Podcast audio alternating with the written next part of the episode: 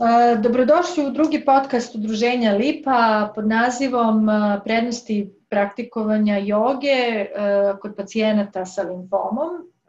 O tome će danas da nam govori naša draga članica Aleksandra Mladenović.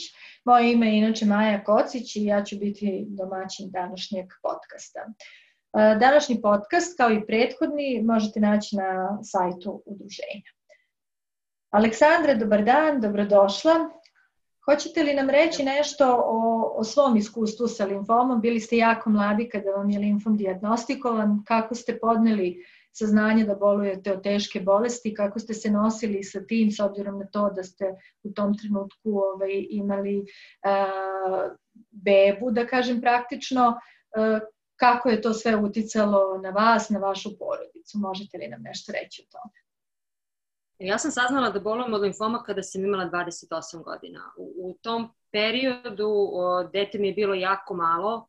Ove, dešavale su se razne neke porodične tragedije, da kažem. Izgubila sam majku godinu i po dana pre toga.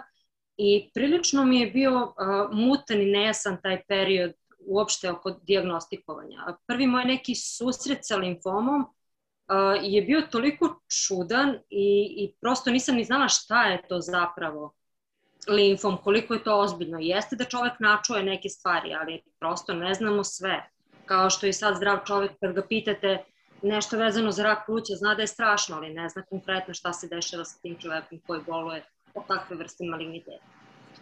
Meni se prvo pojavila neka mala izraslina na grudnom košu i normalno kao i svi ljudi prvo kažemo ma nije to ništa, to je nešto bez veze, pa onda sebi postavimo neku glupu diagnozu koja je skroz onako benigna, dok na kraju ne dođemo dotle da to počne da nas ometa u nekim svakodnevnim stvarima i na kraju se tad svi javimo lekaru i čujemo nešto što prosto nismo ni želeli da čujemo. Uh, obzirom da ja nisam u to vreme živela u Beogradu, bilo je malo drugačija diagnostika nego kod ljudi koji žive u većim mestima gde postoji neki klinički centar. I prvo sam se obratila lekaru opšte prakse, dali su mi uput da odem na, na snimak pluća i tamo su u nekom trenutku shvatili da je to u, u grudnom košu poprilično veliko, pa su ponovili snimak pluća. I zvao me radiolog u jednom trenutku da uđem u kancelariju i kaže, s vrata, bukvalno mi je rekao, nemojte da brinete, kad je nešto ovako veliko, obično je benigno a ja nisam ni znala da ima nešto. Tako da je to bio taj neki prvi šok. Uputio me da odem hirurgu, opet jurnjava, naći hirurga koji ima vremena samo da pogleda. Uzeo je onaj snimak, pogledao, bacio na sto i rekao ovo je za grudnog, nije za mene. Izašao iz kancelarije. I to je opet neki šok šta se dešava sa vama. Prosto to nije dug vremenski period, ali je priličan grč za čoveka koji pokušava da sazna šta se dešava sa njim a pritom nije imao nikakve bitne simptome koji bi ukazivali na neki ozbiljan, neku ozbiljnu bolest kao što je kod mene bio slučaj. Kad sam probala da dođem do grudnog hirurga, bio je na odmoru, tako da su mi preporučila da dođem u, u mesecu septembru, iako je bio jul, što je opet bilo potpuno van pameti. I šta čovjek može da radi u tom trenutku? Sedneš, mirne glave razmisliš, šta da radiš dalje, pozovemo prijatelja koji je lekar u Beogradu, zakažemo sa njim neki vid sastanka, samo da me uputi gde, kako, šta, prosto ne znam odakle da krenem. Grudni hirurg me u Beogradu primio bukvalno na hodniku, jer čovek nije imao vremena za duži razgovor. Pogledao one nalaze, rekao mi šta da odradim i u narednih 10 dana ja sam imala diagnozu koju sam, eto, igrom slučaja morala da, da završim privatno kompletnu diagnostiku kako bi ubrzala proces. I mislim da je to bilo nešto najpametnije u tom trenutku, jer da sam čekala diagnostiku koja bi išla redovnim putem, pitanje dok bi sve to došlo. Zbog čega to kažem? Zato što smo mi u jednom trenutku ovaj, otkrili da je meni limfom imao poprilično velike dimenzije, nalazio se u grudnom košu, a ta košica koju sam ja posetila, ta izraslina, to su bila rebra. Rebra su se vremenom podizala jedno po jedno, na kraju je četiri, e, četiri reperna luka bilo podignuto, a limfom je ležao na aorti i na obe plućne arterije, tako da je bilo pitanje trenutka samo kad ih pritisnulo. Bilo možda mnogo, mnogo gore nego što je sad prošlo. I recite mi, e, osim tog simptoma koje ste osetili tu kvržicu, jeste li imali još neke simptome? Ni simptoma koje čovek prosto zanemari, ne vidi ih i ne primećuje. Kad se sve to dešavalo, kao što sam malo pre rekla, prosto imala sam neku porodičnu tragediju koja sam pripisivala i umor i iscrpljenost i povišenu temperaturu koja se javljala s vremena na vreme i gubitak telesne mase, čovek prosto ne vidi. Kad imate obaveze, kad imate probleme, ne vidite ništa od toga. Dete je bilo malo, privatan posao je tražio svoje, prosto milion stvari koje vam prođe kroz glavu, a vi uopšte ne gledate šta se dešava oko vas. Da. A, e, recite mi, Aleksandra, vi ste na kraju dobili, do, došli do hematologa i dobili diagnozu limfoma. Koji limfom je u pitanju? Krupnoćelijski B. No, B krupnoćelijski. I onda ste krenuli sa terapijama. Svi mi koji smo prošli kroz terapije znamo da je to jedan jako težak period, pun izazova, pune izvesnosti. Kako ste se vi ovaj, nosili uh, sa, sa svim tim problemima u tom periodu? Ko vam je najviše pomagao? Ko vam je bio najveća podrška? Pa terapija uvek mora da bude teška, ne može terapija nikada da bude laka. Koliko god da se čini nama da je tuđa terapija lakša nego naša, to zapravo nije istina jer je svako od nas različito doživljava, nismo mi isti. A moja terapija je trajala nekih šest meseci e, što se tiče hemioterapije, kasnije je bila i radioterapija, odnosno zračenje. I ti šest meseci su bili poprilično teški i naporni, pre svega zato što mi je terapija bila kontinuirana šest dana što znači da sam ja jela sa infuzomatom, spavala sa infuzomatom, vežbala sa infuzomatom i to mi je bio najbolji nerazdvojni prijatelj stale, tih šest meseci. Uh, tako da mi je poprilično bio dugačak boravak u, u bolnici i kad dođem kući uh, imala sam aplazije od šest terapija, imala sam tri izuzetno duboke aplazije gde su me vraćali u bolnicu još nedelju dana i na kraju ispada da sam ti šest meseci više provela u bolnici nego kod kući ali u tim trenucima kada sam bila kući nekako smo se svi trudili da se ponašamo koliko je to moguće normalno. Mislim, prosto uslovi su takvi da čovjek ne može da funkcioniše normalno, da ne može da radi normalno, da ne može da se druži normalno, ali nas nije sprečavalo da imamo šale na račun moje bolesti ili da me dete zove princeza Ćelza ili da se zezaju u kući kako nemam pravo glasa zato što sam ćela. Prosto to, to su bili ne, neki naši sistemi odbrane od svega toga što se desilo, ali sam shvatila da sam u jednom trenutku počela da isključujem ljude koji su me gledali sa žaljenjem. A, zato što je taj njihov pogled na mene kao osobu koja, a, koja je bolesna izazivalo i kod mene isti takav pogled. Onda, onda i sebe posmatram kao osobu koja je bolesna. I nisam htela da vidim, da vidim u meni bolesnika, nego borca. Zato što je to prirodnije da se nekako borimo nego da pokleknemo ali mislim da je ogromna, ogromna podrška uh, okruženja najbitnija stvar. I da je jako bitno da u trenutku kad vam neko kaže uh, da imate bolest koju imate, zna da odabere prave reči, da vas podigne i da vam dokaže da je moguće izboriti se sa takvom bolesti. To je po meni možda jedan najbitnijih segmenta u, u samom procesu lečenja. Jer kad su mi diagnostikovali limfom, uh, prva osoba koja mi je to rekla bila je zapravo profesorka Čemerikić koja je izvršila laboratorijske analize i pozvala me u kancelariju da mi da ovaj, dokumentaciju koja je vezana za diagnostiku i rekla, slušaj Tito, a vrlo onako, ona je vrlo otvorena osoba i toliko je prijatna, pozitivna, fantastična jedna žena. Slušaj Tito, nemoj da brineš, ovo je nešto što se danas leči, pogotovo u tvojom godinu. Biće malo kraća kosa, malo će biti teže, ali to na kraju proći. I tako je bilo. Isto tako me dočekala i doktorka hematolog uh, sa takvim rečima da je to danas moguće izlečiti. Tako da je ta nada da prosto imate šansu da, da prođete kroz sve to i preživite vrlo, vrlo bitno pacijenta. Jeste, baš tako. Nada je ovaj, jako bitna u, u procesu, da kažem, i lečenja i u procesu oporavka. Uh, Današnja tema jeste zapravo joga i koji su benefiti, da kažem, praktikovanja joge kod pacijenata sa limfomom i smeju li oni to ovaj, da, da praktikuju u toku terapija ili ne.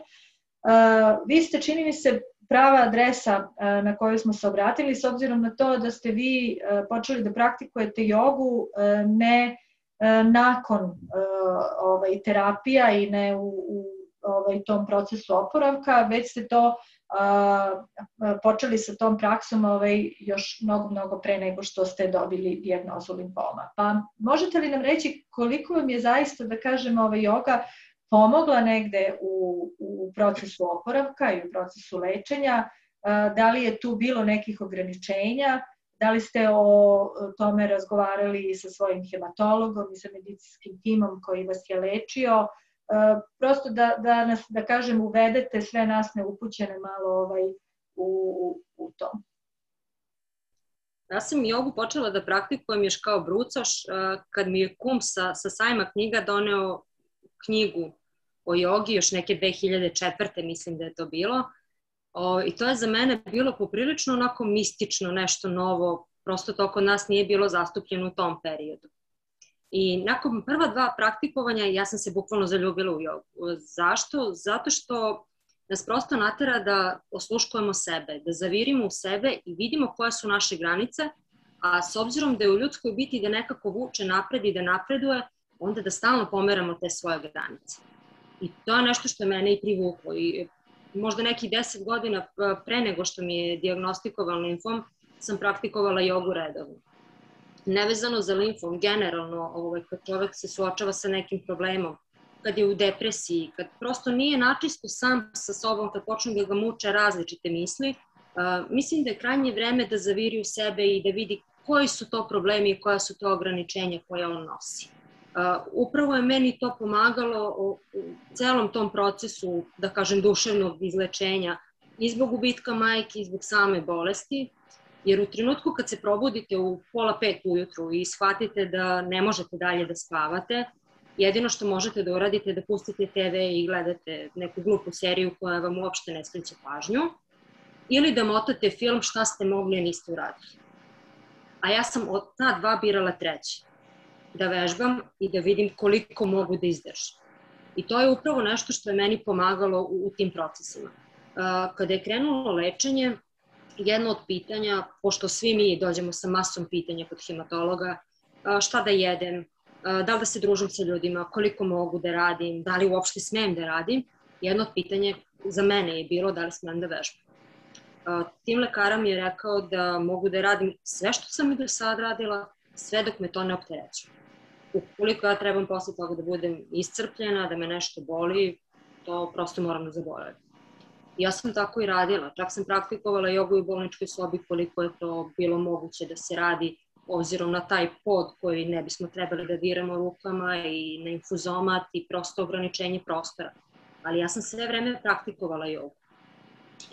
Kad sam završila sa terapijama, normalno se vratila životu koliko je to uopšte bio normalan život posle toga, u tom nekom kratkom periodu. Svakodnevno sam povećavala izdržljivost Zašto? Zato što sam upravo radila na tome da zavirim koliko mogu i sutradan uradim više nego što sam juče. I mislim da je to upravo onaj put uspeha kod ljudi. Nevezano da li je u pitanju joga ili je u pitanju rešavanje zadataka iz matematike ili prosto da li ćemo danas da podignemo 5 kg ili 7. To se uopšte ne odnosi na, na tu snagu koja je unutar nas. I upravo me to joga i naučila. Kroz praktikovanje jogi sam shvatila da uvek mogu da pomerim granice. Uh, sjajno. Možete li nam reći uh, da li postoje neke tehnike i da nešto podelite sa nama što pacijenti mogu da koriste, da kažem, svakodnevno? Nešto lako, a, a nešto što može da popravi, da kažem, i naše raspoloženje i naš kvalitet života, nešto što usmeno možete da podelite ovaj sa, sa pacijentima? Da li postoji neki savjet koji možete da imate? Ima masa, masa tih uh, stvari koje bi mogle da se rade, a koje ne zahtevaju ni, ni ovaj, podlogu za, za jogu, niti zahtevaju neki poseban prostor. I, I naročito su pogodne za pacijente koji ne mogu mnogo da se kreću ili nisu gipki, da kažem. Uh, postoje, ne znam, niz vežbi, na primjer, na stolici koji se rade i koji su e, fantastični ne samo za pacijente, nego i za ljudi koji dugo sede, koji su u kancelariji. Bukvalno je napravljen ceo jedan smer ovaj, u, u praktikovanju jogi za takve ljude koji prosto nemaju vremena. Ali, na primjer, prva stvar od koja treba da se krene, ne samo kod jogi, nego generalno kod bilo koje fizičke aktivnosti, disanje.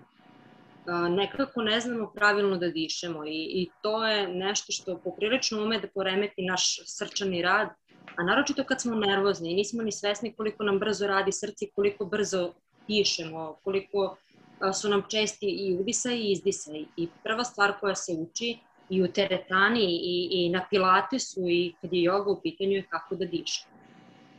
Udah treba da bude dugačak, da brojimo u sebi do 9 i kad postignemo maksimalni kapacitet pluća, treba da se zadrži vazduh u trajanju od jedne sekunde i onda da polako izdišemo koliko smo dugo imali udah, da toliko dugačko bude i izdah. Ti 9 sekundi koje brojimo, svako od nas nekako ili ubrza ili uspori tih 9 sekundi ali prosto moramo da nađemo taj balans i da se koncentrišemo na, na disanje koje će biti uravnoteženo. Koliko god da smo nervozni, to uravnoteženo disanje će nas smiriti. E, čak i neke aplikacije na, na pametnim uređajima i na satovima i na telefonima imaju taj dodatak da smirite srčani rad. I to je upravo ta tehnika disanja, kada mi dišimo polako, smireno. A, to bi, na primjer, trebalo da se izvodi ta vežba disanja par minuta i onda se zaista, zaista smiri srčani rad. Manje više samo srce, koliko se mi fokusiramo na taj udah i izdah. I prosto prestanemo da mislimo na stvari koje su nas opterećivale ili iznervirale. To je dodatna pogodnost. Onda bi, na primjer, bilo prilično dobro za pacijente, pogotovo one koji dugo leže u bolnici ili prosto nisu u prilici da se previše kreću, da se istežu mišići gornjeg dela leđa, jer oni dugo, dugo posle terapije nastave da bole pacijenta. Ja i dan danas, na primjer, imam problem sa tim leđnim mišićima i ako redovno praktikujem, i dalje ponekad osjećam taj grč, prosto nekad nam je potrebna i masaža i prija nam, ili nam prije da malo više istignemo taj gornji deo leđa. Evo, na primjer, praktična vežba za to. U sedećem položaju se izvodi, ruke se stave na kolena, znači šake budu na kolenima i a, sastoji se iz dve, da kažem, kraće vežbice. Jedna je da kad ruke budu na kolenima napred, ispravimo ruke i probamo da izbacimo grudni koš što je više moguće napred, tom prilikom da udahnemo i da gledamo da spojimo lopatice što je više moguće. Naravno sve to radimo polako i lagano. A prilikom izdaha radimo potpuno suprotno. Pogrbimo se koliko god možemo i tu istegnemo mišiće leđa. I ta vežba je dobra da se ponovi jedno pet ili šest puta. Zaista, zaista može da ima ovaj, dobre rezultate kod pacijenta. Prosto osetimo da se istegnu ti mišići uh, leđini. Onda bi, na primjer, bila dobra vežba uh, da se uh, praktikuje to jutarnje istezanje. To je dobro i za pacijenta koji leži. Da se dignu ruke iznad glave, otprilike bi trebalo jedno minut ili dva da budemo u tom položaju, s tim što bi trebao fokus da bude najpre na mišiće ruku, da osetimo istezanje mišića ruku. Pa onda da sve niže i niže spuštamo to istezanje na grudni koš, na trbušne mišiće, na butine, listove i na kraju da osetimo istezanje u, u stopalima i zaista zna da bude od pomoći, pogotovo kad se duže leži ili kad prosto nemamo snage da ustanemo, vežbamo malo više, boravimo duže u prirodi, zna da nas prosto podigne i ta vrlo, vrlo jednostavna vežbica. Fantastično. Divno, zaista ovaj, e, sjajni, sjajni predlozi i saveti. Morat ćemo mi još neki put da vas ovaj, konsultujemo oko tih stvari, pa čak možda i da snimite nešto od, od ove tih vežbi da, da stavimo na naš sajt kao video. Ono što je činjenica jeste da vi zaista već dugo praktikujete jogu, da očigledno živite taj jedan zdravi način života, pretpostavljam i da se dosta krećete, da koristite svaki mogući trenutak da budete ovaj, u prirodi na, na svežem vazduhu. Um, mene interesuje da li uh, uz taj vaš zdraviji način života ide naravno i zdraviji način ishrane i čime se zapravo hranite. Da li ste promenili način ishrane tek nakon ovaj, uh, dijagnoze i nakon lečenja ili ste isto kao i jogu počeli ovaj, sa tim načinom ishrane još pre, pre dobijanja dijagnoze? Pa kao što sam rekla malo pre, joga natera čoveka da počne sebe da posmatra iznutra. i da osluškuje svoje telo i to svoje unutrašnje ja. I prosto kada krenete da osluškujete svoje telo, shvatite u jednom trenutku šta je ono što vam prija, a šta je ono što vam ne prija. I prirodno ga eliminišete postepeno. Tako sam i ja nekako eliminisala uh, brojne neke, ovaj, da kažem, svoje mane koje sam imala još pre lečenja. Međutim, uh, kad se završilo lečenje i taj konačni moj otpust iz bolnice, pitala sam doktorku čime bi trebalo da se hranim sada kad, kad se vratim normalnom životu da li trebam nešto da izbacim, da eliminišem. Jedino na što mi je skrenula pažnju, rekla je da, da treba da smanjim unos šećera, što je, jel te, i za, za zdravog čoveka savet, ne samo za pacijente sa hematološkim malignitetom, i prosto da povedem računa o tome koliko mlečne masti unosi. Da ne pričamo ono o prženoj hrani duboko i to, to prosto je već nešto što, da kažem, i vrapci na grani znaju. Ne bi trebalo. I to su bila jedina neka usmerenja koje je ona meni rekla kad sam završila terapiju. Međutim, kad čovek prođe taj put i, i kad prosto pokušava da se vrati u normalu, počnu da se javljaju neki brojni simptomi koje ranije nismo imali. Pa je umeđu vremenu krenuo problem sa varenjem, pa je onda umeđu vremenu krenuo problem i, i sa unosom šećera, iako nisam previše jela slatkog, prosto normalno da čovek ode na rođendan i pojede parče torte. Ne možete reći ja to ne smem, niti će mene da otruje parče torte ali prosto shvatite da vam neke stvari ne prije. I jedno po jedno sam godinama eliminisala uh, i sada kad se osvrnem, kad pogledam unazad, uh, šta je to što sam promenila, rekla bih da sam promenila sve. Jedino što je ostalo isto je moje ime i prezime i datum rođenja, otprilike. Prosto čovek uh, vremenom toliko stvari promeni i eliminiše da nije ni svestan dok ga neko kao vi mene sad ne pita šta ste promenili ono čime se sada hranim je daleko, daleko drugačije od onog što sam jela nekada, iako sam se i tada prilično uravnoteženo hranila. Tako da danas uh, izbegavam brašno, jer prosto meni ne prija što se tiče varenja. Ne da, da to ne bi trebalo da jedu pacijenti, nego lično meni ne prije, jer imam problem sa varenjem. Uh, jedem jaja, jedem voće i povrće i to u ogromnim količinama i čini mi se da me to baš i održava. Upravo zbog toga što ne volim veštačke suplemente i mislim da čovek dokle god može da unosi vitamine i minerale iz, iz prirodnih izvora, to treba da radi. Tako da ovaj, sve vitamine i minerale upravo odatle i dobija. Prilično sam aktivna osoba i dnevno pređem između 10 i 15 km svaki dan. Vozim bicikl, vežbam, poravim u prirodi a snagu za to upravo imam iz voća, povrća, jaja, mleka, pošto sam meso u nekom trenutku prestala da jedem ne zbog same bolesti, nego prosto iz svojih nekih ličnih razloga, onda sam pokušavala da sve to nadomestim, e, prosto da ne bi imala manje proteina i naravno sve je to u nekoj konsultaciji sa lekarom. Jer kada vam pacijenti kažu e, nemojte jesti to i to zato što to ne valja, mora vam potvrditi zašto to nije dobro Ako vam neko kaže ne smete jesti pšenično brašno, mora vam reći zašto. Ako nemate problem sa varenjem, apsolutno nema razloga da to ne jedete. Ili kao što kažu, nemojte jesti teletinu, teletina je crveno meso, to ne sme da se jede. A zašto? Ne postoji razlog da to isključite ukoliko nemate neko odobrenje od lekara. Zbog toga kažem da je joga meni otvorila oči da, da prosto znam da osluškam svoje telo, i da se ponašam upravo u skladu sa tim kako meni telo nalaže. Ako mi se danas jede voće, ja ću danas jesti voće. Ako mi se ne jede, ješću nešto drugo. Bitno je da čovek ima energiju da funkcioniše i da se osjeća zdravo. I posle svega toga, evo sada je prošlo 7 godina od mog lečenja, uh, meni su rezultati bolji nego ikad. Moje rezultati su kao kod zdravog čoveka. Zašto? Zato što se posvećujem uh, pažnju tome šta ću da pojedem, koliko ću da pojedem i koliko ću da se krećem. I mislim da je to vrlo, vrlo bitno za čoveka, pogotovo u stanju u kome se mi nalazimo nakon.